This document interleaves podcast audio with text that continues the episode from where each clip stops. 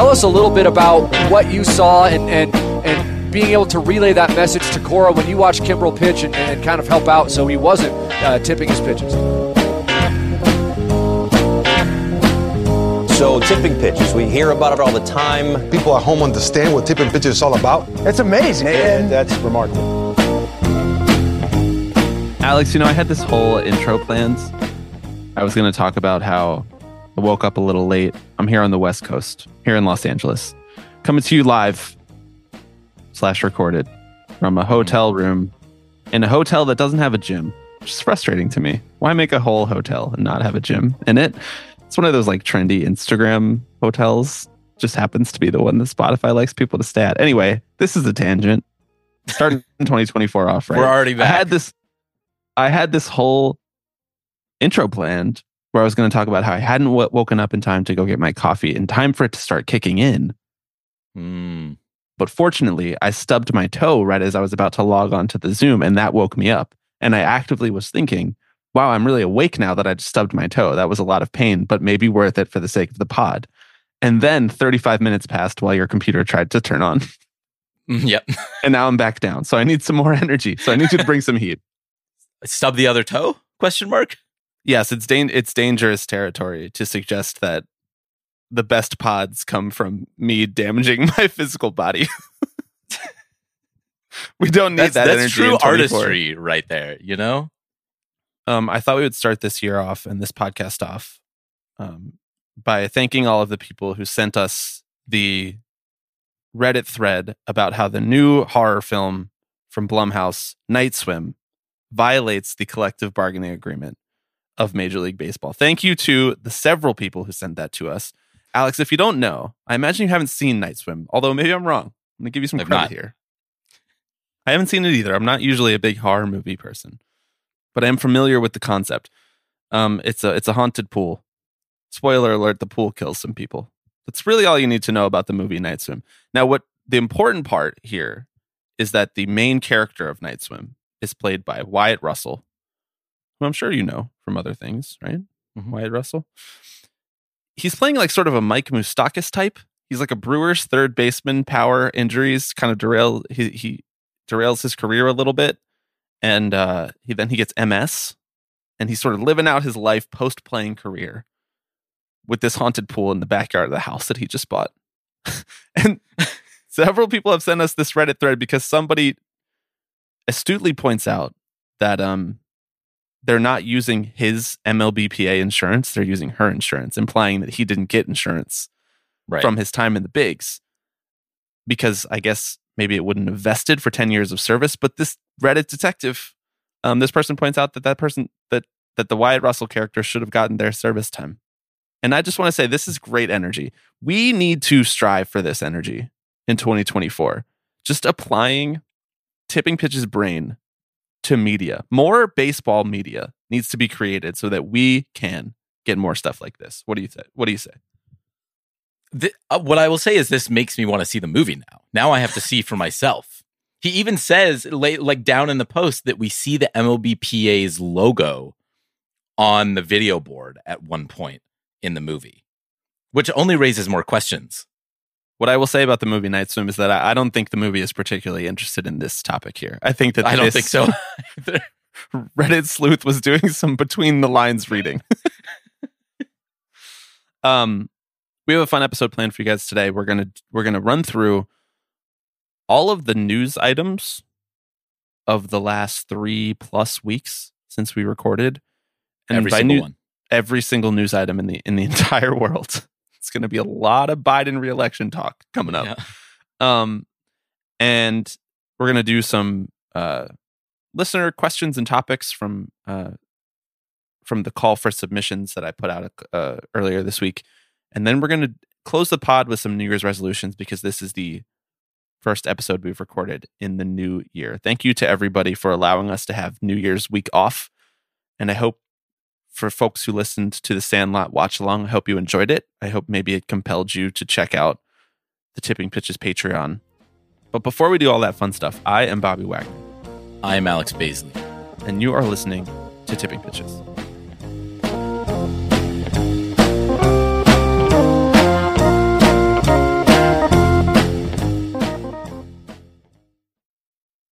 Okay. Speaking of the Patreon, thank you to this week's new patrons Jake, Daniel, and Matthew. Alex, new year, new segment. I'm, I'm tentatively calling this segment the Alexometer, which is a mm-hmm. play off the word barometer. It's a good play too. I'll say. Wow. Thank you. Ten, you tend to not like my puns, really. you tend to be like, okay. so for you to compliment this one, is is this maybe one of your new New Year's resolutions? All Bobby ideas are good ideas. Does it does it make it worse that that it was said with a tinge of sarcasm? See, this Sorry, is what like I, mean. wasn't You trying to let the air out of your balloon. I should have just given that to you. You have to support me. I need support. um, maybe listeners can come up with a better suggestion because you're much much less likely to dunk on the listeners and their ideas than you are to take You air and yours. my balloon. Yeah, exactly. So for now, we're calling this the Alexometer. I'm going to list out.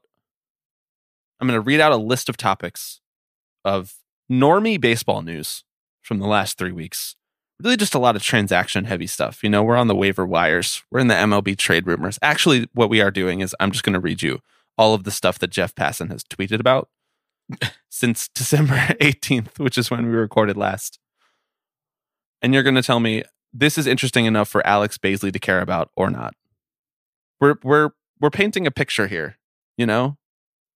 We're really solidifying what rises to the the level of breaking through the weird tipping pitches bubble, which as as as listeners probably know, since we started with a, a bit about the CBA in a horror movie, like in a mid tier horror movie, is a different kind of bubble than most baseball fans.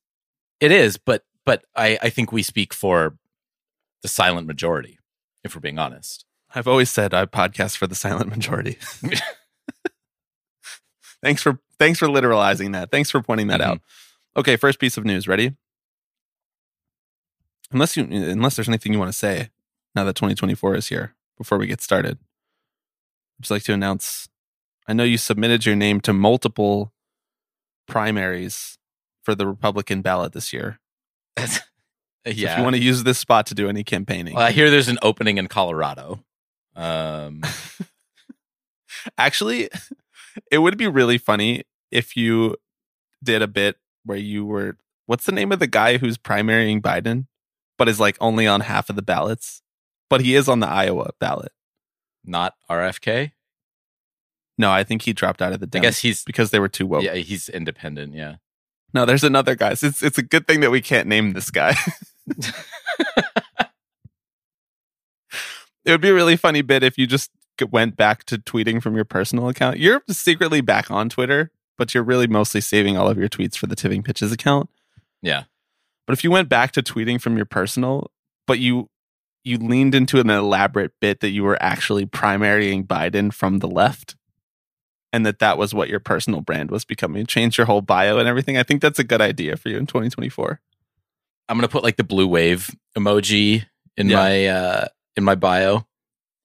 Am I am I primarying him like like literally from like his his left, like further left than him, or am I just just picking an alternate vision for liberalism? I think that's for you to decide. That's a fair that's a fair counter. now I'm now I want to now I want to know who my guy is though. I I really mean, it's not, it's not it's not Marianne. Is it no, it's it's not. who's who's who's Phillips? Does Phillips ring ring a bell? I think it might be that guy. ama- amazing uh, segment about the state of democracy. Dean. Yes, yep, that's it. That's it. Dean. Oh, Dean Dean Phillips. Yeah, Dean was the name that was sticking with me. I was like, Dean. Really, we can't have a president named Dean. All my Gilmore Girls heads out there, no, we can't be voting for someone named Dean. yeah, look into that. See, see, you could be a better Dean Phillips than Dean Phillips. This is all I'm trying to say. You're leaving money on the table, not literally. Campaign finance reform people, figuratively. Alex is leaving money on the table. He's he's one of the wealthiest members of Congress. I'll have you know. He used to own Talenti. Like, what do we like? Now he's just Talenti the ice cream. To like Talenti the ice cream. Wow, he should be he should be putting that f- forward more. I'd be much more likely Right? to vote for him if I knew that. That's something that's made an active impact in my life, unlike Joseph R. Biden. I have a question. Uh, I have an answer. I, I, I just well, I just realized that I told people that we would talk about the A Rod interview on South Beach Sessions with Dan Le Batard, but I didn't put that in my rundown. So I'm going to use this as an opportunity. We we've already completely buried and derailed the Alexometer, which we were mere seconds away from starting, and then we, We were started. so, we were so close. We were so, close. We tried. We tried. we didn't actually try.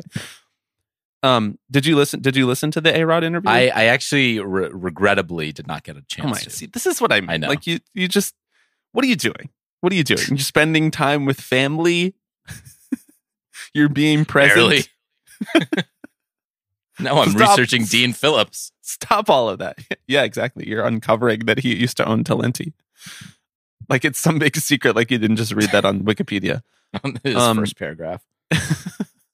is that how he made his money, or is he just like some ambient businessman who like? I, he's just like an ambient it? businessman who just like has own like owns a coffee company and like used to That's what I'm saying, like, th- those are the and, like least owns a interesting guys. distillery, you know. And I'm like, okay, Uh, a diversified portfolio. Great. We get it. No, I need guys who are like really myopically interested in one thing. That's way more interesting. Like if he was just like from a young age, I always wanted to bring Italian branded ice cream to the people.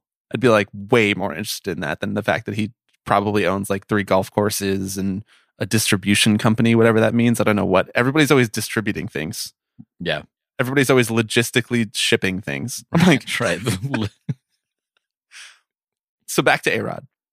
Great soundboard clip for us right there. So back to A-Rod. Um, if he was going to run for president, which party would he associate with? Like, how would he do it? Give me the five bullet points of the A-Rod presidential campaign. this is a great question. Thank you. Is it I- so great that maybe we should save it for its own Patreon episode? no, I think we're here. okay. Maybe we flesh it out more in a future Patreon episode. Uh, Yeah, exactly. one where you actually out the- listen to the interview that I sent to you to listen to for this podcast because it's really good and really actually kind of revealing. I just want you to hear it like from a friend to friend perspective. I mean, I think he runs in the Republican Party. I think that feels relatively obvious as like a bring some common sense back to the people. That would that would be my understanding. He has publicly supported Republican candidates before in in Florida specifically. It's a great place to be supporting Republicans these days. It really is. He's like, you know what this state needs more of? DeSantis. Law and order. He never really see that's the thing though. I don't I just don't buy it that he cares about all of the like Republican culture war talking points. I just I don't buy it. No, I don't. He's I like don't a either. he, he's like a a numbers and spreadsheets Republican. He's like a Paul Ryan Republican. Right. He's like a he's like a taxes guy.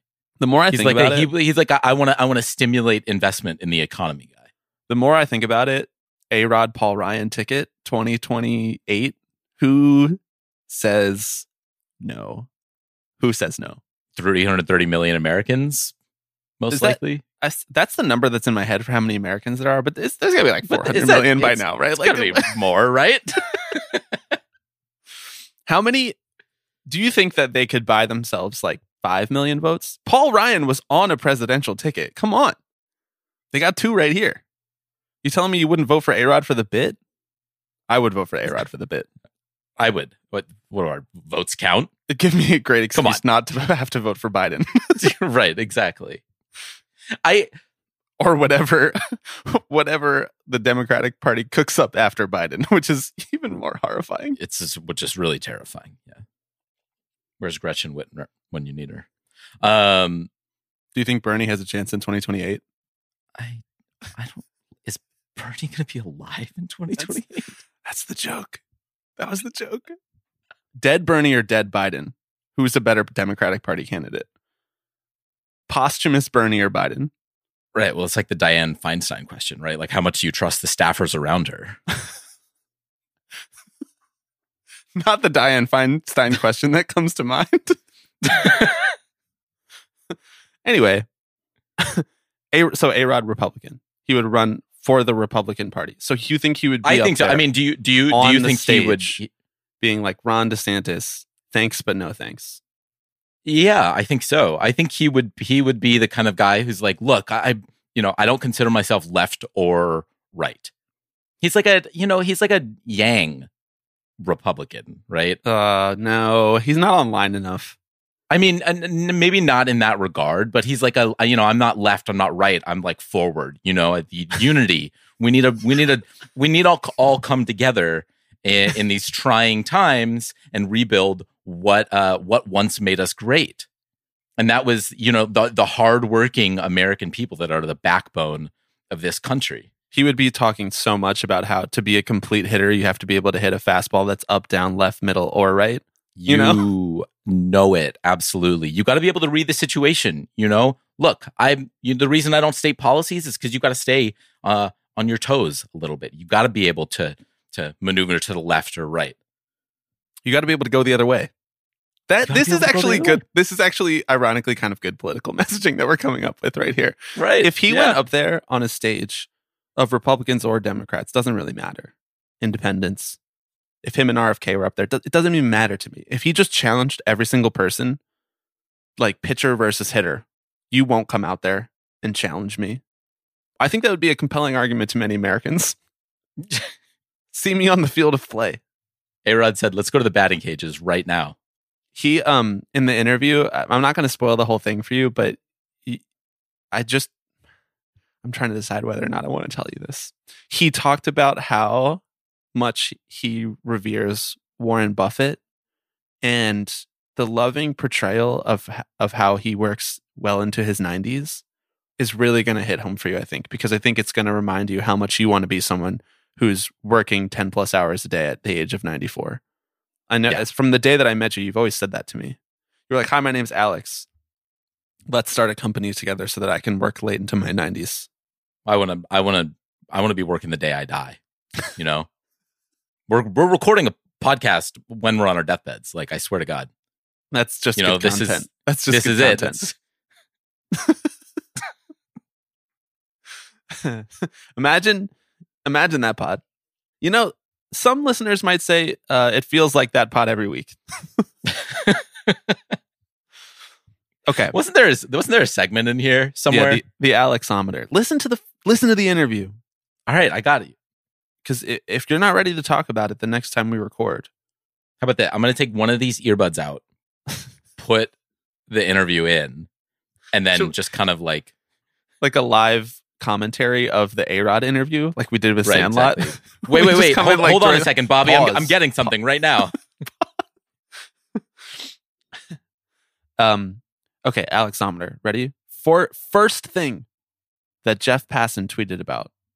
I left out some really, really small transactions, like minor league contracts. I I What used my that's what I wanted to talk about.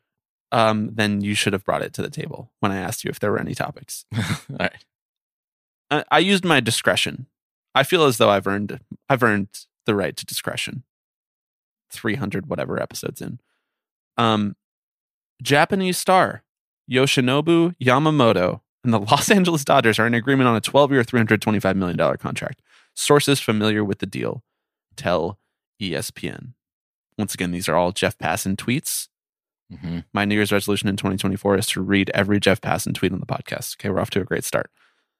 We have not talked about this on the podcast. That's Believe it great. I mean, it literally, this literally feels like it happened like last year or something. Like that's how long ago it feels like. Boo. Wait, I'm just going to leave some space for the listeners at home to boo you. Okay. hmm Nope. Bring it on. Yep. A little more. Yep, keep it coming. This is like how Bryce Harper would step out of the box at Citi Field and let people boo him longer. exactly. Um, do you want to talk about Yamamoto to the Dodgers? Like, are, has it already been talked out? Are you interested in that?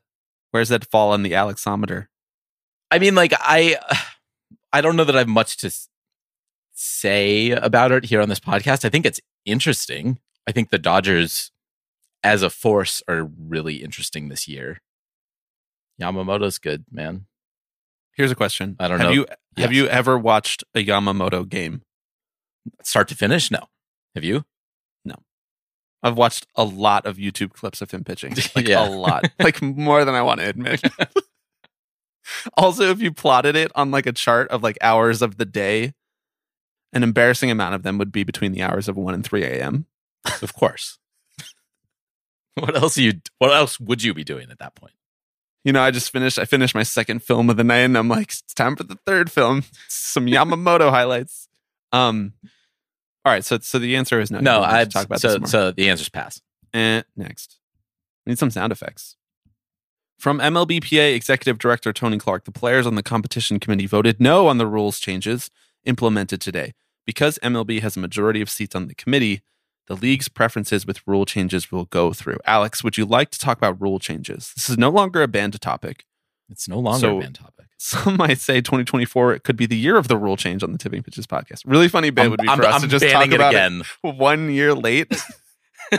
we like relitigate the pitch clock Be like, and like the shift rules. So so how much did the bigger bases make a difference in your viewing experience, Bobby? I need to know. I just, I mean, uh, once again, I've, I've been consistent on this. I'm not going to back down now.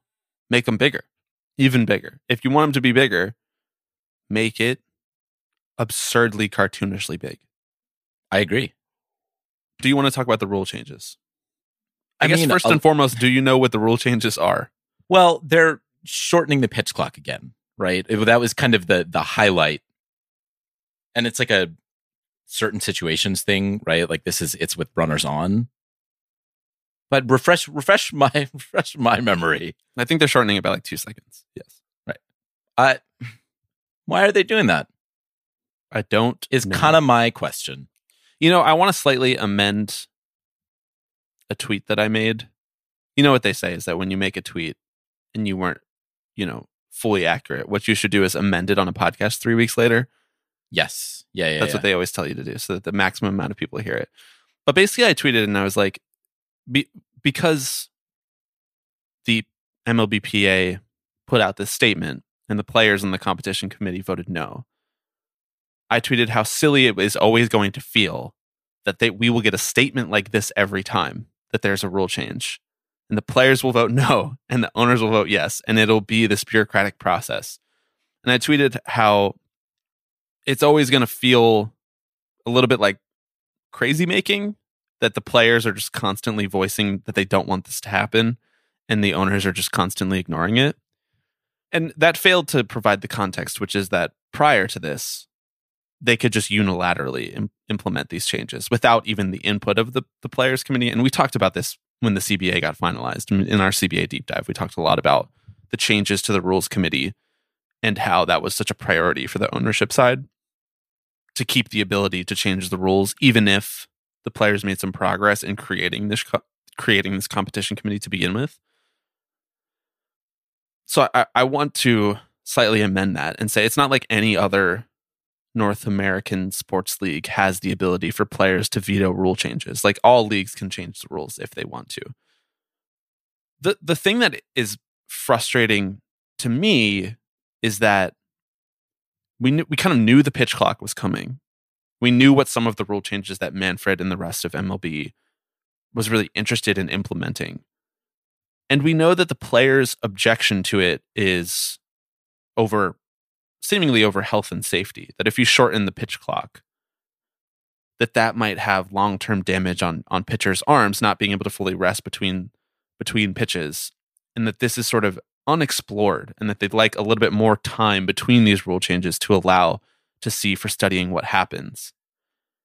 And what's frustrating to me is that it's, and I don't think this is necessarily a fault of the MLBPA because clearly the membership wanted to continue on with the contract. But you remember when we got this CBA and the executive committee that negotiated it all unanimously voted no for it?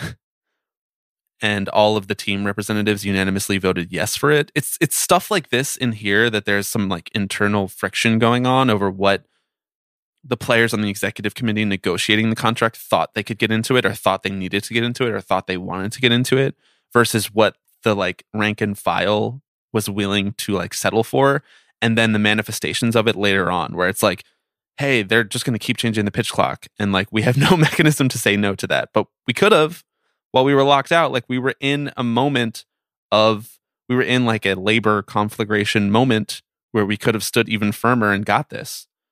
And I don't think that that's like particularly a fault of the people who negotiated the contract. They voted no for it. You know, they they did not recommend it, but the but the players wanted it. The rest of the players wanted it. I just think that it's like to me like stuff like this feels sacred. not to like overstate it and this is the reason that we banned the rule changes last year because it's like it seems ridiculous to say stuff like that. But for rob manfred someone who just like clearly wants to keep making changes the, the tinkerer it's a little bit it makes me feel uneasy that he just has the ability to keep, to keep doing this while players are like no no no this actually might harm the game. This might harm the players that make the constitute the game. And he's just like that's cool. Thanks for putting out that statement three more three more seconds off the pitch clock I think it's bad that every time the a new baseball season rolls around, fans, including lifelong fans, have to be like, "Can you give me a refresher on what the rules of this game are?" yeah You know, this game that I have watched since I can't even remember. I'm now like, hang on, can we go? Wait, what was the deal with they widened the the runner's lane? You know, or now now the pitcher can't walk around the edge of the mound to keep the pitch clock from starting. You know, it's like I I, I will note that like uh, maybe throughout the season, a majority of these things you're not going to notice and you're not going to pay attention to, but when you're running all these changes and and and treating treating the the sport like it's a sort of lab environment right that you're trying to perpetually improve on you need to give yourself like some breathing room like have a control year you know? Have a year where you're like all right no changes. Let's just rock with it and see how it goes. And just gather data and see what's going on before we do like anything else. It was such an overwhelming success. Right. Right, exactly. Rob Manfred has been like lauded for the changes, right? For the shortening of Major League Baseball games. It's like he is, you know, the, the he's like the Sports Business Journal executive of the year, you know, for for what he did. And so I'm like, why are you messing with that? That this this could actually be your legacy right here. You say, "Hey, look, I made baseball games shorter. That's it. Wash your hands, this be done with it." definitely his legacy uh, No, I know, like but 50 years from now but this is a great podcast idea actually i'm just going to say this out loud now so that when i'm editing this podcast later today i remember to write it down the what will manfred's legacy be in 50 years when he gets inducted into the hall of fame is a great episode Yeah. um something that you said made me think that we should the sports business journal executive of the year we should hand out our executive of the year we the tipping should pitches actually. executive of the year. What you don't the Sports Business Journal, what gives them the right to hand out an executive of the year? They're not any more plugged into executives than we are. Why? Because they talk to them? No, we observe every single move that they do. And we exactly. actually We're reading touch- between the lines. We actually touch grass, you know, we actually care about the games too. We have our a- pulse on the common man. Crazy Sports Business Journal stray. It's okay. Thank you to everybody listening from the Sports Business Journal. I know this is a hugely a hugely loved podcast over there at that outlet. I thought um Yeah. Dan, Dan Haren responded to Jeff Passan's tweet. Any word on if they are shortening the two and a half minute commercial breaks in between innings? Doubt it. Perfectly succinct response. Thank you, Dan Haren. Still throwing heat in retirement. Thanks, Dan. Never really threw that much heat, but you know, No. his Twitter name being I throw 88 is so funny. It's so funny. Okay, next to- next topic. Left-handed left-handed reliever Yuki Matsui and the San Diego Padres are in agreement on a 5-year 28 million co- 28 million dollar contract. 10 minutes on this? mm-hmm. Breaking. We got a Jeff Passan breaking. breaking, breaking. Catcher Mitch Garver and the Seattle Mariners are in agreement on a two-year, $24 million contract. Pending physical, though. Sources tell ESPN, Merry Christmas and Happy Holidays to him, Mariners fans who get to celebrate an unexpected gift and everyone else. This was on What- Christmas this was on Christmas Eve, right? at 7 p.m. Eastern. God damn it, Jerry. Do you want do you want to talk about Let your Mitch people go home. Do you want to talk about Mitch Garver to the Mariners? Do you want to use that as an excuse to talk about what the Mariners are doing? I don't know. I've I mean, I feel like we we spent so much time like right before the break talking about like their finances and stuff. And man, I Still one of our best men- segments I- ever. Still one of we I- just I absolutely crushed that segment. now it seems like their payroll is not is after all that bluster about how Jerry's like, yeah, we're at least gonna like, you know, we're gonna build off where we were last year. Now he's like, nah, it's actually gonna come in just below where our payroll was, if that's kosher with all of y'all. Um I just I don't know. I like Mitch Garver. It's it's a it's, it's a good signing. Oh, great. The best baseball tweet ever is Craig Goldstein Craig Goldstein's tweet about the, the Scherzer contract. For everybody listening at home, we'll put we'll put a link to that in the description. It it it truly is literature to me at this point. Mhm. it's how I've formulated text. a lot of my opinions about the game. uh, next topic: right-hander Lucas breaking, breaking, another breaking. Right-hander Lucas Giolito and the Boston Red Sox are in agreement on a two-year, thirty-eight point five million dollar contract that includes an opt-out after the first season. I'm just going to lump the next one right in here with it too, because it's the same team. Breaking: the Atlanta Braves are acquiring seven-time All-Star Chris Sale in a trade with the Boston Red Sox. This trade is crazy in 20, 2017. Sources tell ESPN. Well regarded infield prospect Vaughn Grissom is the return to Boston, which will send money with Sale, who waived his no trade clause to join Atlanta. I gotta say, it's really funny that Jeff Passan put well regarded infield prospect Vaughn Grissom as if the fact that the Braves are giving up on him one year into his major league career and trading him for a pitcher who hasn't been healthy since 2018 does not mean that he is inherently not that well regarded. Right. Do you want to talk about either of these moves from the Boston Red Sox? I'm a little curious what the Red Sox are how do you say it, doing. Mm. You're not curious what the Braves are doing? I yeah, but I'm perpetually curious about what the what the Braves are doing. Like, I mean, this uh this, if we really want to talk about it, like this trade is fine. That's that's a that's a fine trade for both sides. The Braves just so everybody knows, high Well- on Grissom and really quickly, just so everybody knows, Chris Sale did sign an extension and he is donating 1% Yes. of his contract to the Braves Foundation. Just Of just so everybody's clear, everything's fine. You can all breathe easy now. We um we know another player did sign an extension and is donating 1% of that extension to the Braves Foundation. It's all it's okay. You can all rest easy now. You can go to bed. Shut your eyes under the the cover of safety, knowing that 1% of that money is going to the Braves Foundation. Sorry, I know you were talking about the Red Sox and what they're no, it's okay. doing- I was just what I was checking doing. in on the Bra- on the Brave stock right now. Bit of a slump to start the year, but I think that's par for the course for the market. Yeah, well, they're not playing baseball, so how could the stock be doing well? I don't understand how they're a stock. just doesn't make sense to me. it's not it's really How are they a stock, but yet I still can't see their detailed financials?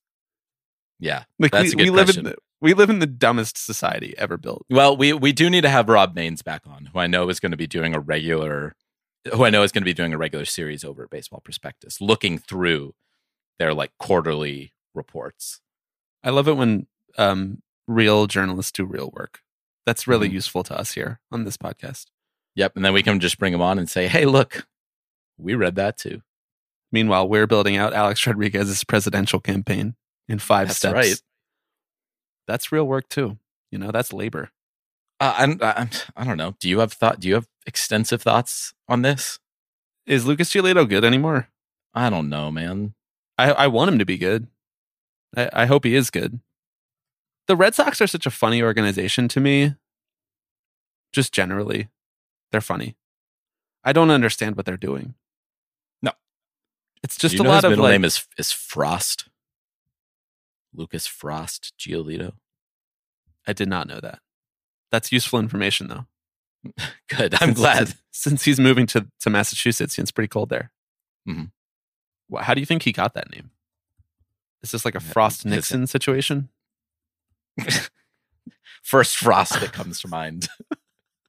I mean, is there another? I guess Robert Frost, the poet.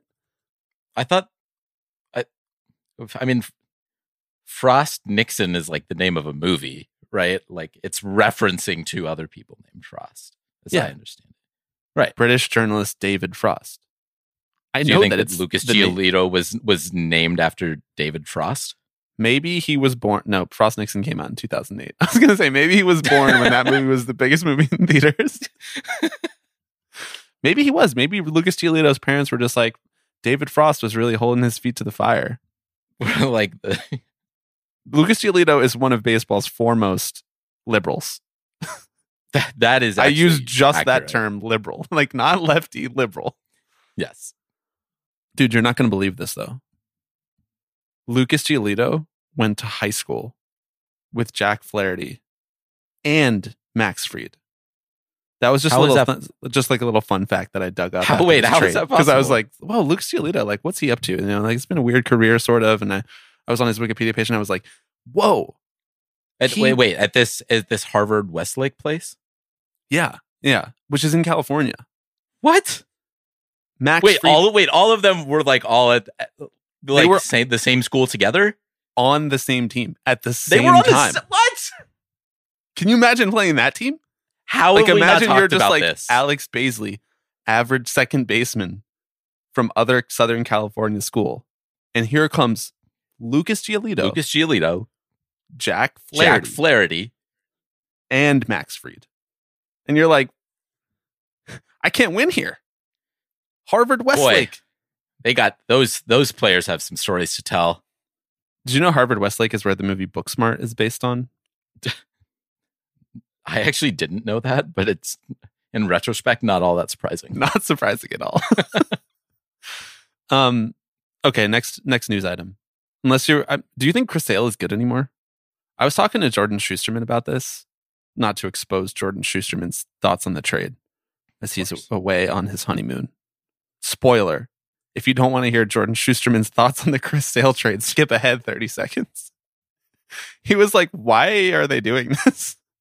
Why are the Braves doing this? They're kind of just in their like a fuck it, we ball era. Alex Anthopoulos is like, every move I've ever made is good. Let's see how far we can stretch that. Yeah, they're like I the Braves are I think generally regarded as I don't know, depending on your perspective, one of the two best teams in baseball right now. It's like it might, might be Braves or Dodgers depending on the day.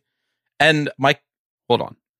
heard of them? What kind of Phillies fan are you that you would say that those two teams are the best teams in baseball, given that the Phillies, your Phillies, own the Braves, and they will elim- they will win 89 games and eliminate the Braves, the 104 win Braves again.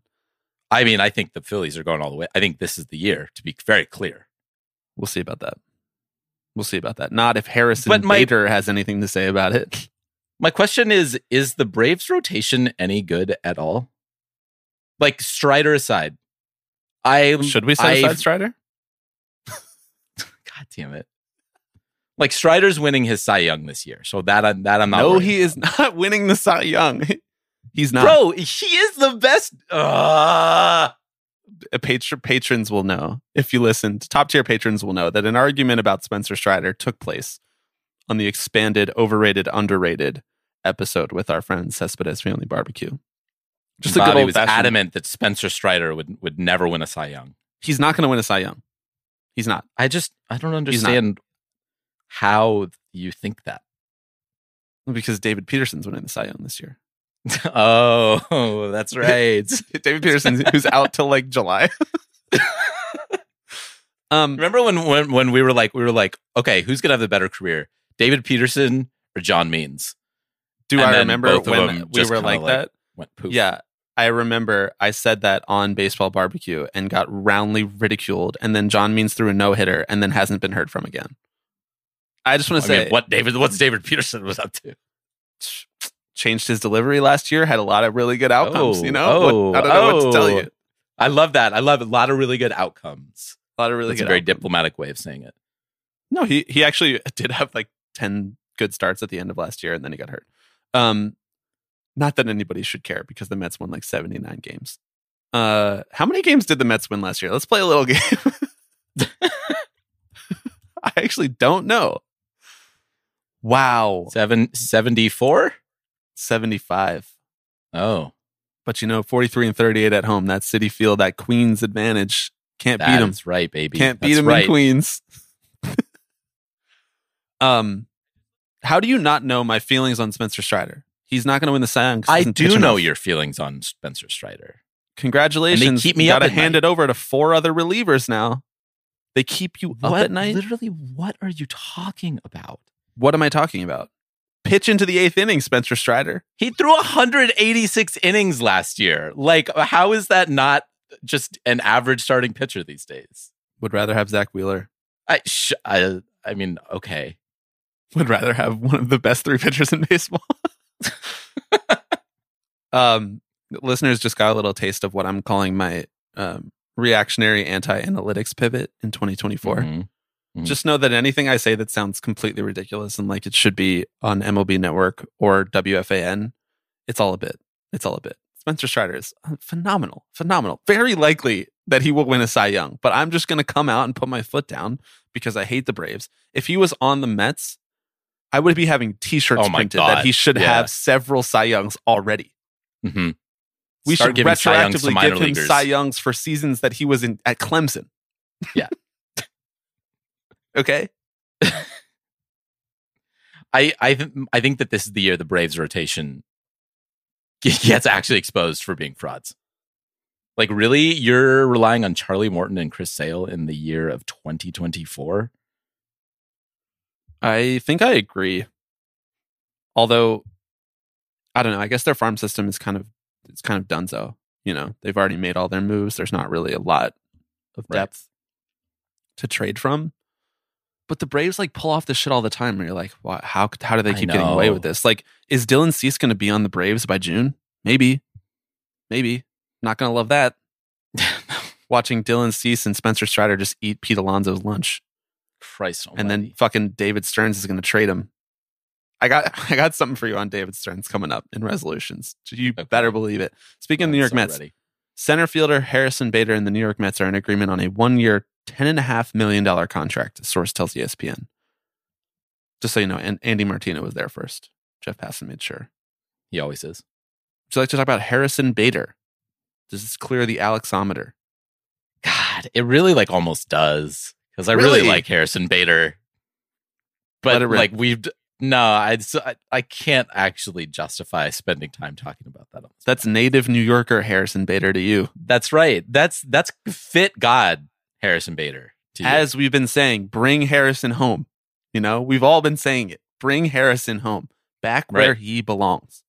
Harrison Bader. That's this is actually a really good signing. um, I know.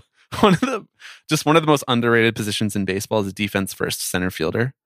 The Mets That's were right. ironically on this like seven years ago when they were just like continuing to play Juan Lagares, and every fan was like, Mhm. "I will personally drive Juan Lagares to the airport." Right. if you trade him. But they were right. And, and now we have our new Juan Lagares, a right-handed hitting defense defense first center fielder who is going to infuriate everybody at the plate and make about 38 less than 15% likelihood statcast catches this year. Yes. That's my analysis on Harrison Bader. Next, probably my favorite move in months. My favorite move in months. Breaking. The San Francisco Giants and Seattle Mariners are in, are in agreement on a trade that will send former Cy Young winner Robbie Ray. Remember when Robbie Ray won- the Cy Young? To the Giants for outfielder Mitch Haniger and right-hander Anthony DeSclafani. Hey, hey. The Mariners are getting DeSclafani. Sources familiar with the deal tell ESPN. Do you want to hear why this is one of my favorite moves? I, I, I'm waiting with bated breath. This is like the definition of third place teams trading their wares. You know? it's like, well, if we can't get the actually good players, let's just exchange our pretty good, fine, okay. It's just a real shuffling of the deck to finish in third. Yes. It's like we can't d- yeah. we can't or we don't want to play with the big dogs. And so we're going to trade Robbie Ray, a guy who for some reason won a Cy Young and got a, got a gigantic contract, but is so deeply, deeply uninteresting to watch as a pitcher and maybe not actually that good. The one how I time feel we signed a big guy, we, we, we are now, well, he, him and Blake Snell are very closely linked in my mind. Yeah. The one time we actually shelled out for a big contract for a top tier free agent, it's like, nah, we're going to trade that guy for Mitch Haniger in a couple years. it's just funny. It's so funny. Also, like Mitch Haniger was already on the Mariners, and they let him go. They let him go to the Giants. Well, I always And wonder what that's like, what those conversations are like, right? In the front office, when you're like, look, we let this guy walk.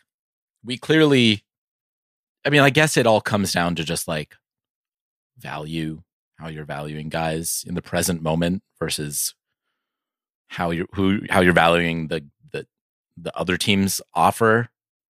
I mean, this is like this is a salary dump. Like, there's no world in which you think Haniger and DeSclafani are worth like the good actual Cy Young winning version of Robbie Ray. You either just don't think he can get back there, or you don't want to pay for the risk of him not getting back there. You know, he makes a decent amount of money, and the, from the Giants' perspective, they're like, eh, these are two guys who aren't very good. Let's take a flyer on Robbie Ray since nobody wants to come play here. Robbie Ray doesn't have the opportunity to say no because of San Francisco's violent crime. If we just trade for him, Ray, who also missed the entire 2023 season effectively. and is going to miss half of 2024. Yeah. Right. So like it's a real question mark on I think all fronts, which once again is what makes these trades so enjoyable. Do you think Robbie Ray will ever post another season with an ERA under three five? Signs point to no. I mean, he's only 32. For context, in his career, which is 10 years, 10 years in the bigs, Alex, he has two seasons with an ERA under three five. Yeah, I don't know. As someone who's who has historically struggled with command, I know that that's one of the things that can take a hot sec to come back after Tommy John surgery. I don't know if this is his first or second. I guess I would assume it's his second because that's the case with most guys these days. Yeah, I don't know. I don't know much about Robbie Ray's minor league career. It appears this is his first Tommy John. Do you have other thoughts on Robbie Ray? How did he win the Cy Young? It was not a great year that he won in. Yeah, you're right. Should have went to Lance Lynn. I get really. I just love Lance Lynn. Actually, it should have gone to Carlos Rodon. That's a crazy take. In 132 innings. Wow, that was like one of the worst pitching years ever. It was really tough. I guess he did deserve it. Okay, we're nearing the end. What was what was crazy was Zack Wheeler not not winning that year. That's all I'll put out there. Then That was move incredibly fucked up. This is what I see. This is what I'm talking about. With the Spencer Strider, I'm all worked up. I'm all worked up. with Spencer Strider. Speaking of lefties who struggle with command, the last Alexometer topic that I have here is New York Post reporting the Mets are signing left-handed pitcher Sean Manaea to a two-year, $28 million deal. That's your guy. That's my dude right there. You, are you I ready to come? Are you ready to come home? Are you ready to come back I to am. Queens? I am. Stop I am fucking to around with the home. Phillies. When are we going to finally reveal on the podcast? Like, when are you going to finally put your foot down and be like, the Phillies thing? It was a good effort, but it's time to go back to the Mets. I know that's a good that's a good question because like I kind of enjoy It's okay. I know, like you having off my to- hand in a few different like pots. You know. Right, right. It's okay. You went off to college. You know, you said you told your um, hometown girlfriend. It's like, yeah, let's take a couple years apart. Let's explore. Let's let's let's live our lives a little bit. You know, you flirted with the Phillies. You're like Xfinity Live was a fun time. You know, Xfinity Live, Alex, Yep. crazy boy. crazy. but now boy. it's time to stop dicking around. It's time to come on home to the Mets. Stable, Mhm. long term relationship that is the New York right. Mets, Exactly. The partner who has always been there for me. and always will. You know, consistency is key with the Mets. You know what to expect. But the, the Phillies in five years, like they're not going to be fun anymore. They're they're sexy now, right? But in five years, when um, So, so you think I should be thinking about how my partner is aging? Take that into into account. She's not going to be sexy anymore. I just mean like, I don't mean sexy physically. I'm just talking about like, eh, it's it's the intriguing pick right now. They're fun. You're having fun with the Phillies, but come on, let's be real here. Right. Let's be real. Can I really settle down with her? Can you really expect the Garrett Stubbs energy to still be there in five years? And no, the answer is no. The answer is just no. No. I mean, it'll be an ongoing an ongoing process. Uncle Stevie not going anywhere. I hope not. I mean, the A- if we're being honest, the A's might not go anywhere too. It's like 50-50. They go to Las Vegas at this point. So I have a question. that that is really funny, actually. I have a question. Does Steve Cohen have a son? Like, if Steve Cohen croaks it, what happens to the Mets? he has a daughter, right? Yeah, but owners don't pass it down to their daughter, do they? It, it's like it's like royalty, right? Where you like you Wait, hold on. I'm on Steve Cohen's Wikipedia page. Mhm. I- It's wildly disrespectful. wildly disrespectful. I'm looking to see if he has kids. Um, personal life. Cohen has been married twice. In 1979, he married Patricia Finke, a New York native from a working class background who grew up in the Was- in the Washington Heights, Manhattan neighborhood of New York City. They have two children together. They divorced in 1990. It doesn't say who those the children are. gender of their children.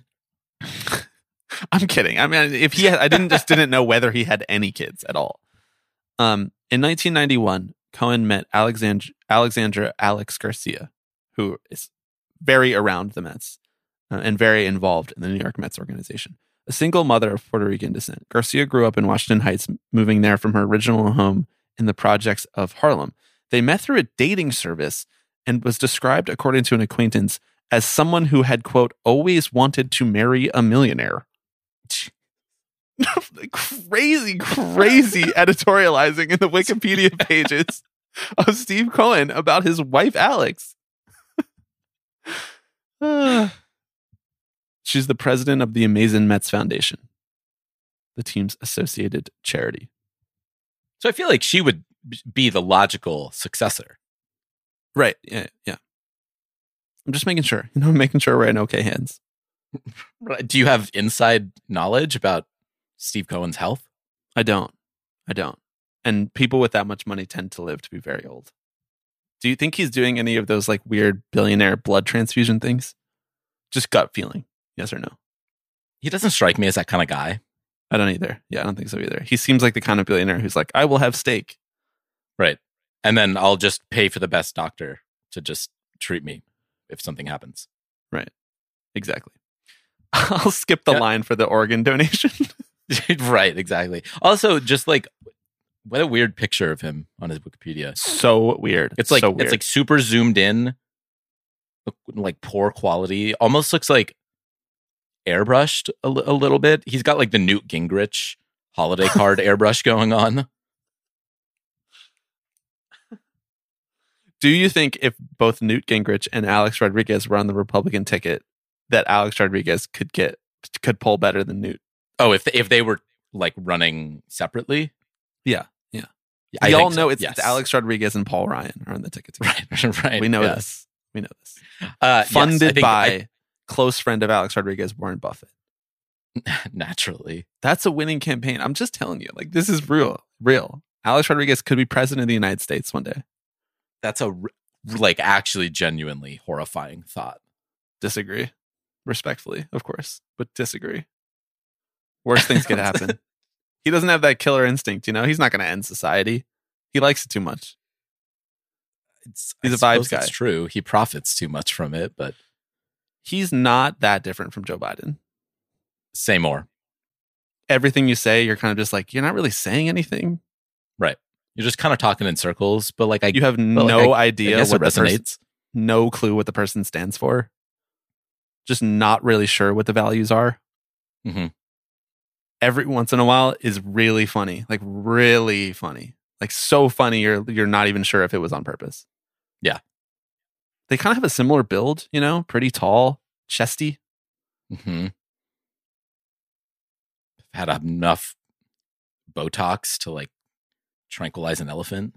been around, been around the block, had a lot of it's so over, we're so back cycles to their careers. Mhm. True. come on. True. Come on. You're talking know, me into it now. I, of course I am. Of course I am. I can make any comparison between national politicians and professional baseball players make sense. That is my superpower. That's what I'm put on this earth to do.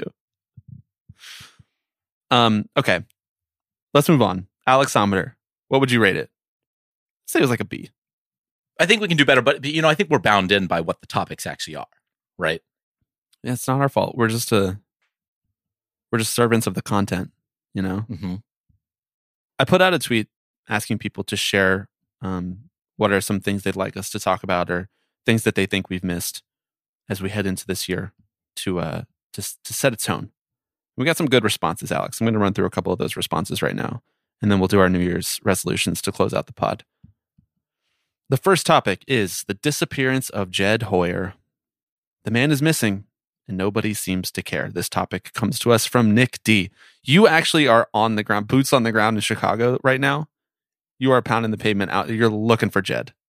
Yeah, Okay. no, I, I'm not gonna give been your- the, I've been at the stadium every day. I'm not going to give you real time assassination coordinates right now, Thank you. but you're on the hunt.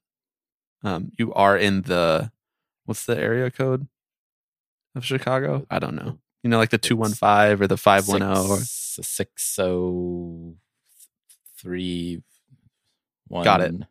You're just doing zip codes now. I meant like telephone. Oh, the telephone. the six three zero. There we go. Okay, great. You're in the 630 looking for Jed. Um, I thought this was a funny topic because the Cubs are something of a hobby horse for me personally, because I find, speaking of It's So Over, We're So Back cycles, I find them to be one of the more on the tipping pitches podcast, like in, in the graded on the tipping pitches rubric, I find them to be one of the more It's So Over, We're So Back organizations that we've had in our time here together. Uh, or just in, I guess in our time knowing each other since because we didn't start the podcast till 2017 but we very much were sitting around chatting about baseball the two of us like right at the end of their crazy tank job. And it was really fun. The rise was really fun. We were not doing pods yet of course. The fall was really funny to talk about how they bungled it and mismanaged it and it was really fun to dunk on the ricketts and it remain they remain one of the more like callously business oriented franchises uh, just in the way that they like weaponize a deeply devoted and historical fan base and community and ballpark into just pure money to like fund right-wing republicans in state houses all across america so they're a really fascinating hobby horse of ours here on the podcast but then they've kind of like and of course you you you, you drop a little Theo spice onto all of it, and it Mhm. makes the conversation even more interesting. One of our favorite guys to talk about, and his retirement and him stepping away from the team, like just when shit was about to really get bad for them, and then Jed suc- succeed, succeeding Theo in the Theo mold. And I, I weirdly feel like he's done a pretty good job of like pulling them out of it and actually making competitive moves and wanting to build a good team. And so they're at this weird, interesting inflection point where they've done a very good job rebuilding from when they just fire sold the team that won them the World Series as recently as 2016. And it was like a young, sustainable core. They didn't build around any of those guys. And weirdly enough, it's gone like about as well as it could, given how intentional intentionally they dismantled the team. It's gone okay since then.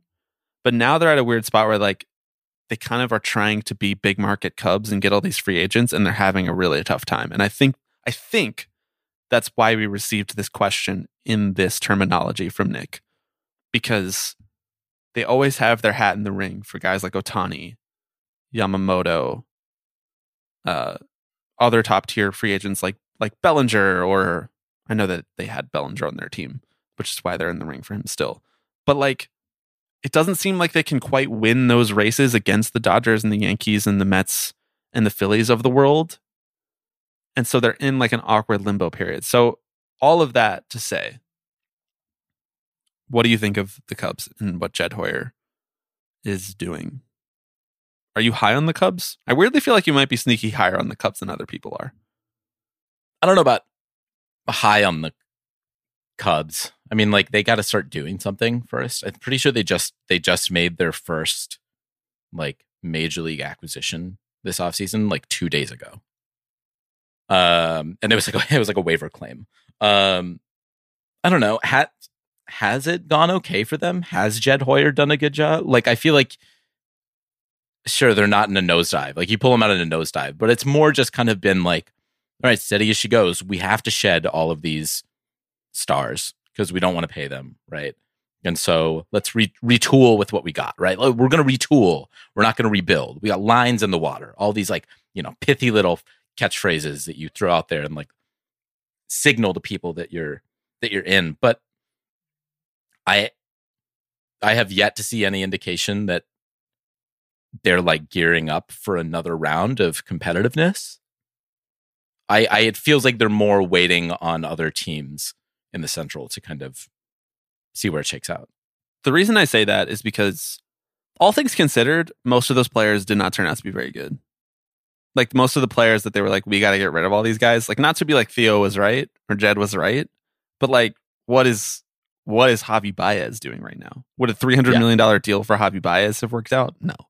Would would keeping Kris Bryant around have been like Kris Bryant is the one, and Rizzo, I guess, but like he he's older. Kris Bryant is the one where I would have been like, okay, if he was part of your future plans, but not the only sort of like cornerstone piece, that would have been fine. Because Kris Bryant is still, you know, a good defender, a solid hitter. He's just kind of like wasting away and maybe not trying that hard in Colorado, but that's like a, that's a different conversation. He could have been a part of the future of the Cubs, but the rest of that team, I know that they felt really young at the time, and you know, I also kind of forgot about Schwarber, but that was like happening kind of like slightly before the DH came to the NL, where they had to make a decision on Schwarber, and he was like one of the pieces that was on that was actually going to fetch them something back. So like each individual move was sort of justifiable. If I was gonna pick a bone with any of that, it would have been probably I, I might have just like for the sake of the fandom, for the sake of keeping some some tangential relationship to the 2016 team that broke a literally 100 plus year curse. I might have kept around maybe one of those two guys. um, but having said that, I don't think any of those guys were like, well, they should have given him 250 million dollars necessarily. Right. Sure. And now they have the top farm system in baseball, according to Fangraphs. So like, I, I know that you know it's it's stupid to rely on that as like a as like a metric of future success, but they are in a good spot. You know, they're in a pretty decent, but they're not a bad team. They flopped in the second half of last year, but they also just got the best manager in baseball. So like, all in all, B plus, I guess. Whereas like I would have given them like a C three years ago. I do think that they they will in the 2020s will win the NL Central more than any other team. That's my take. Like taking into account what has already happened. Yeah. I see that. I mean, the Brewers are kind of on their way out. The Cardinals uh, are probably going to be good again this year because that's usually how that shit goes. But I agree that like there's there's not as with both central divisions basically every year. There's not a huge path of resistance to success there. So I don't know. I just I haven't seen a clear like direction that they've pushed themselves in.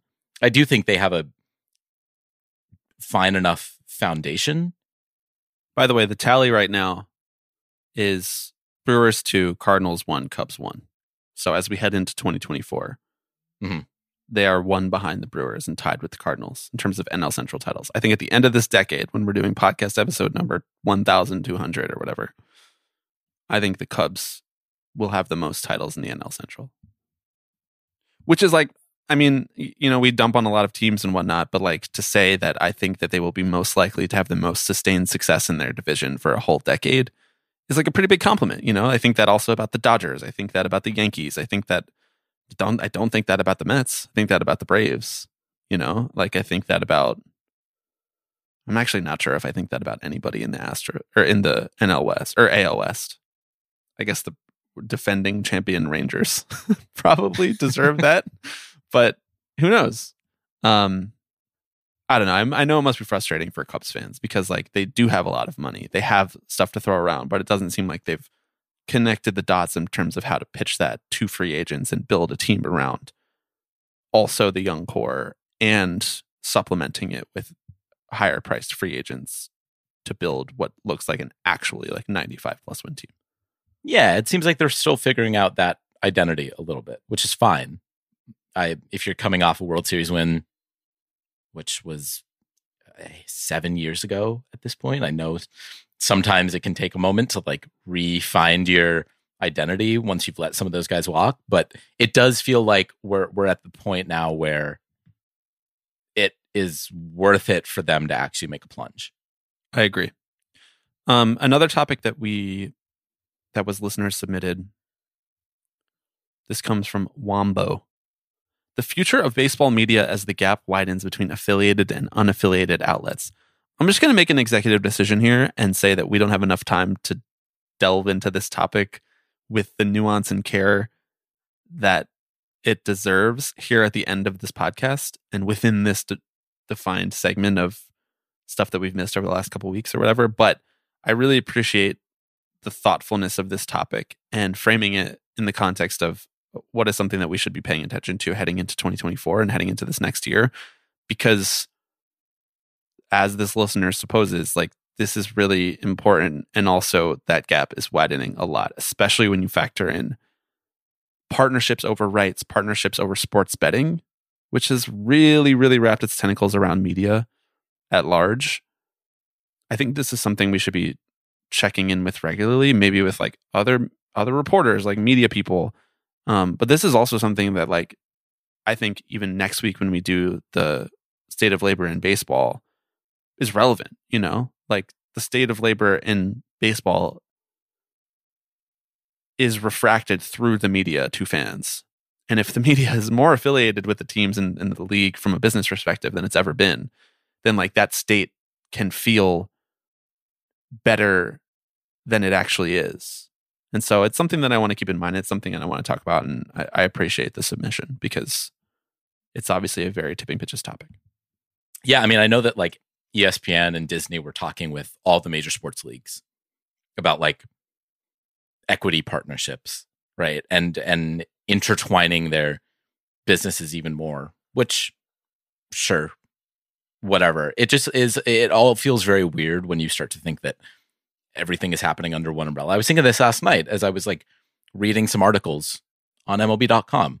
You know, and MLB.com employs some wonderful reporters. Um, but it is really interesting to think about how it's one part of a company that is reporting on just another part of a company. You know, And for it's full all dis- a contained ecosystem. for full disclosure, we should also say that we've been talking with Major League Baseball about equity partnerships. Um, we've been Yes. we've been Yeah, yeah, yeah. considering live broadcasts of MLB games on the Tipping Pitches Patreon because we know that there's just like there's not enough places to get MLB games. You know, there's not enough different places that you need to pay for to be able to watch your team. And so we were like, maybe we should have another outlet. You know, so um, we were thinking like uh, the Diamondbacks, um, and the Rays, and we're in talks with the Pirates, but we're not sure yet. But those will be exclusively broadcast on the Tipping Pitches Patreon in 2024, most likely. Right. Yeah. So make sure you sign up. Um, do you want to close? Do do some New Year's resolutions? I only have Sure, one. Okay. Did you come up with one? Actually, before Uh, before I do my baseball related one, do you have like a regular real life New Year's resolution? No, I gave up on those. Self improvement is out. do, did you come up with a baseball? I have to become a better person for what? For what? For who? could not agree more. Do you have a baseball related one? Uh, I'm I'm I'm workshopping a little bit, but why don't why don't you uh, kick us off? Let me hear yours. Okay. I would been like chomping at the bit. in the year 2024 to limit myself to three, three, one, two, three rants about how David Stearns' philosophy applies to the New York Mets. Because I already feel one brewing, and I don't want to. I don't want to burn it this early in the year. Like it's January 7th. Right. So day after, this episode, after- we were recording a day late. I should say we wanted to record on the anniversary, but well, we were busy. celebrating. We were in um, a Bass Pro Shops, just checking out the water, seeing if it was warm enough to swim. nice, nice reference. Thank you. Um, after this episode, I promise only three meltdowns about David Stearns and his philosophy towards team building. Okay, but right now, I just have to say, here's why I say this. Here's Here why it this is, is my here it is. resolution. I the phrase "play stupid games, win stupid prizes" is is too harsh for what David Stearns is doing and what this offseason is for the New York Mets. But let's review the last two years compared to this year, when the Mets were run by literally Billy Eppler, one of the most incompetent GMs in baseball history.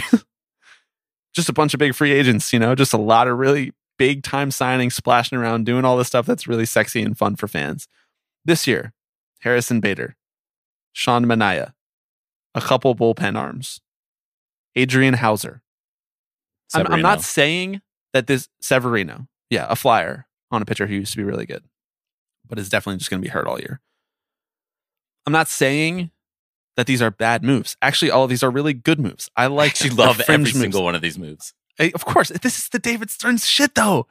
This is it. This is what he does. Can he do the big thing too? Because they're not going to win the World Series with these moves. They're not going to win the NL East with these moves. They're not even going to make the playoffs with these moves, most likely. Okay. If this all pays off and in two years, the Mets have a bunch of young guys who are coming up too, and they hold on to Luis Angel Acuna and he turns into Ronald Acuna part two, fucking awesome. Great. We'll love it. But if this is it, like if this is the whole Stearns experience and he's just tinkering and tweaking and doing little cute little $8 million moves here and there, it's just like, why are we the Mets then? You know, why do we have Steve Cohen? Of course, they are holding on to a lot of money to make up for past mistakes. And this is very much what the early days of the Dodgers building the sustainable beast that they have built felt like. But Andrew Friedman just gave $700 million to Shohei, Okan- Shohei Ohtani and then went out three days later and gave $325 million to Yamamoto. And I know the Mets are trying to do that stuff too, but like, how hard? You know? I don't know that stuff. My my only critique is I just hope the Mets don't get don't get caught too caught up in being too cute. Because a lot of big market teams have convinced themselves that that's the way to win. Is you just have all this money and you can be cute and then they they just don't focus on having the money part. you know, they they focus on hiring Chaim to trade Mookie Betts to stay under the luxury tax. I just I have some I have a couple reservations about David Stearns, and I realize that he is he is actually very smart and he's like one of the best GMs in in the league. I just think sometimes, I know I did this rant already when they first hired him. We cut off our nose to spite our face because that is the that's like that's the general managerial philosophy now of Major League Baseball. And I think that he's the best at it, but it might not be smart, you know? I mean, I feel like this is also where having a guy like Steve Cohen as your owner kind of becomes important. Like having a guy who's like Right. who's like very publicly, vocally, like, yes, I want this team to win. And yes, I have a high net worth. And yes, I'm willing to use that to those ends. And so that's where you almost want like want the meddling owner to be like, dude, come on. I'm I'm begging you to spend two hundred million dollars right now on this free agent. You know? Yeah.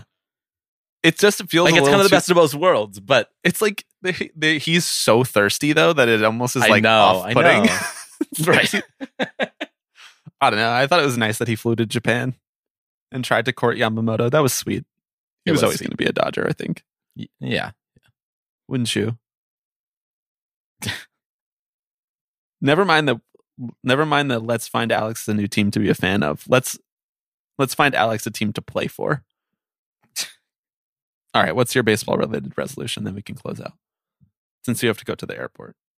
I I. I do have to, That's the, have to that's the, airport. headspace that you've been in. You're flying to Iowa for the, the Democratic. Shake some hands for the Iowa caucuses. Mhm. See if you can sneak in there, beat Dean Phillips, Dean Phillips, that's right. the name of a guy you definitely remembered from the beginning of this podcast. Yep. No, I'm courting him actually for when he does drop out to join A Rod's campaign. Oh, switch switch sides of the aisle, like Arlen Specter. what are my resolutions? I don't know. I my resolution is to write a newsletter more consistently this year for our for our patrons. I think that'd be a nice uh, uh, gift. It's your turn, by the way. I know, Um, but it's once a month, right? And my turn for January. once a month. Yeah, and you had yours in December, so uh, it's yeah. January no, I, hey, oh, I'm hey, I'm not, I'm not, I'm not giving you shit. You know, it's just we hadn't we hadn't discussed it. My New Year's resolution is to write a newsletter less frequently. How Okay. about that? That's great. Well, we balance each other out perfectly.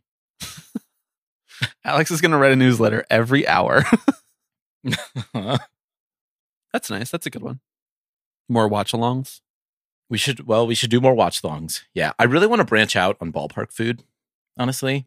I'm kind of Oh, I'm kind of love this. feeling a little a little a little stale with the with the like sausage and peppers. I mean, I love I love just a good ballpark, like sausage and peppers. But but I don't know. Something something tells me it's time to switch it up a little bit. I have a take. Okay. Sausage and peppers at the ballpark is mediocre. Well, I mean, I have everything at the ballpark is pretty mediocre. Usually, it, this is no shade to the people who prepare the sausage and peppers. They just they're not set up to succeed. Okay, this the roll is usually stale. The sausage is fine. Mhm. Um, it's dry, definitely dry, and the the peppers and onions are not cooked enough. They're usually just like lightly sautéed, but still taste pretty raw. And this Yeah. is a function of the fact that like they don't have enough grills going and enough demand that they can just like keep it cooking ahead of time. Right. It's a bit of a They just- niche order, I feel like. Kinda, yeah. And there's usually only like one or two spots to get it. And that means that they have to cook it fast. Otherwise, there's a big line that's starting up. And if that's not the type of thing that you need to cook fast, you need to cook it slower so that it doesn't dry out. And so that those vegetables can really get to their proper um, softness, you know, the proper saute, caramelizing of the onion, the wilting of the pepper. There's nothing worse than a raw green pepper. Like that's horrible. It's just horrible. It's just awful. And I think there are some worse things. No, there's not. There's not. On a sausage, it's on on when you're expecting something that like kind of melts in your mouth. Oh, it's upsetting. It's it's it is very upsetting. It's giving me the ick, as the kids mm-hmm. say. so I, I'm I'm I'm with you. Branch out, but the thing is, like, branching out at the ballpark. Maybe you need to branch know. in. I know. Maybe you need to branch in. Maybe you just need to be hot dog only guy because, like, then you're going, you're getting like lobster mac and cheese at the ballpark, and you're just like, okay, Right. I stood in, stood in line for 28 minutes. In Rob Manfred's MLB, I missed four innings, Mhm. and I paid twenty seven dollars for mac and cheese. And I just remembered I'm allergic to shellfish. So why the fuck did I stand in line for 28 minutes? I always forget that about you. It's just that I never see you even bother with shellfish. That's like right. So you're, you're like, oh, it's he, he probably can if he wants to. And ballpark food is getting too. They're doing too much. I it. know they are doing a lot. It's like, let's keep it simple. I might be. I here's here's a here's a resolution for you. hmm 2024 frugal. Okay, let's get let's get frugal with it. Let's bring our own food to the ballpark. Yes. No ballpark purchased food, because you can bring in anything you want to the ballpark that's not liquid. Uh, We could Uh, we you could can make- even well, uh, you, well, you can bring in your own water bottles now as well. Hmm. We can make our own In New- in sausage and peppers. And we could go open it up next to all those people who are buying the shitty one. And we can be like, here, I'll sell you this for half the You think price. that- you think that'd be allowed? You'd be like, sir, can Selling we see it. your? Can you see your? We're like your food vendor's license. Like, No, we oh, couldn't sell it. I knew I forgot something. But this is a move, actually. This is a move, I think. We bring in like a little soft bag, a little soft insulated Trader Joe's bag. Bro, we're so leaning into dad energy. You know, we're like bringing our own sunscreen or spray sunscreen when we go to the ballpark. We're, no, spray sunscreen's a scam. You waste half of it. I mean, yeah, I know. Rub that sunscreen on. Don't be afraid. Come on, I'll help you out. That's Tipping Pitches Patreon content right there.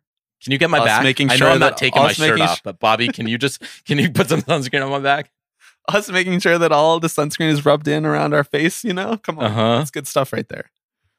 That's that's a good one. That's my second resolution. Bring my own food to the ballpark in 2024. I'm tired of spending this money. Gotta save it, you know. Gotta save it for important I, stuff like going to London. Um, well, that's actually true. I'm not. I, I I'm not bringing my own food. Sorry. That's Just fine. A little sandwich that gets soggy in my backpack. No. No, no, no. You bring the ingredients, make the sandwich in the stands. You're gonna see. You're gonna. I'm gonna do it one time. You're gonna see all the right, vision. All right. You're gonna appreciate it. Okay. Yeah, I'm gonna be like on. So I follow a lot of um, mildly to to to moderately problematic Italian meme pages, like Italian American meme pages. just an incredibly problematic community, Italian Americans. I know many people know this already, but I follow them because I think it's I think it's pretty funny to make fun of myself. And I'm gonna be like Tommy DeVito level the the Giants quarterback who is the North Jersey Italian guy. I'm gonna be that level of like prepared in the stands with like I'm gonna pull out, you know, like the cold cuts. I'm gonna slice the bread. We're sneaking a knife in in this case too. This is all right. like- here's the thing: is we're my my uh, concurring resolution is to make this go viral on TikTok, to make a tipping pitches TikTok, and to make this go viral. Because if you were like, we're making our own Italian beefs at Citi Field today, come on, let's go. I that shit's two hundred thousand views easily. Easily, easily. I will do that. Not Italian beef though, because that would actually not be good. That's a, but I'm gonna have the, you know, I'm gonna pre pre slice the bread so we don't have to bring it in. You know, we're I got something But cooking. Can up. you bring kni- Can you bring knives, sir? It's just a bread knife. you could not do any damage with this, sir. um, this is a good. This is a good idea. This is a good idea. Okay, I Make New Year's TikTok resolution. account. We're pre- we're preparing at least one meal inside Citi Field this year. Oh, I thought you were gonna say one meal per game. If you want, All right, here we go. I'm gonna plan it out. Don't worry. have our little 20 go bag. Yeah, It's gonna be great. It's gonna be great. Okay, that does it. Make the TikTok account next week when we do the state of labor in baseball with Michael Bauman. In the cold open of that podcast, I will ask you: Did you make the TikTok account? And if you haven't, Okay. you are. I'm trying to think. I was going to say you're banned from the state of labor in baseball pod, but I don't really think that's like much of a. It's not really a punishment necessarily. You just be like, okay, I just I'm going to go get my watch a Sunday show. Sunday back or my Thursday back or whenever we're recording it. If you haven't created the TikTok account yet, I'm leaving, and you're recording the labor Okay, baseball right, with, there we with go. Just Bauman. that would be a wild one. Um, I'm into it thank you- though. We can talk about we can talk air- airports with him. I know he's got some takes. Oh my god, he's so ready. He's so he's prepped this year. I'm really excited for everybody to hear his rants. Um, thank you everybody for listening. Uh, I did a lot of promoting and plugging over the Patreon at the end of last year, and um, I did that because we revamped the Patreon. So if this is your first episode that you're listening to in a while, you now get a bonus episode if you sign up at the top tier of our Patreon. There's way more info about that at patreon.com slash tipping pitches. So go check that out, please. I'm not going to do another full spiel. Um, Alex, you got to go to the airport, and I got to go eat In-N-Out. That's right, brother. That's right, brother. Animal fries, animal burger. We're doing it Yeah, we're making our own animal fries at Citi In this year. in the stands of Citi inside the park. We're to become an attraction, the likes of which the Mets have not created since Cowbell Man. I'm just telling you. This is Right what they need. right now. Like, thi- like this is what David Stearns has been missing. Fuck a three hundred million dollar free agent. No, he needs that Italian American energy in the stands. Mm-hmm. All right. Thanks everyone for listening. We'll be back next week. The state of labor in baseball.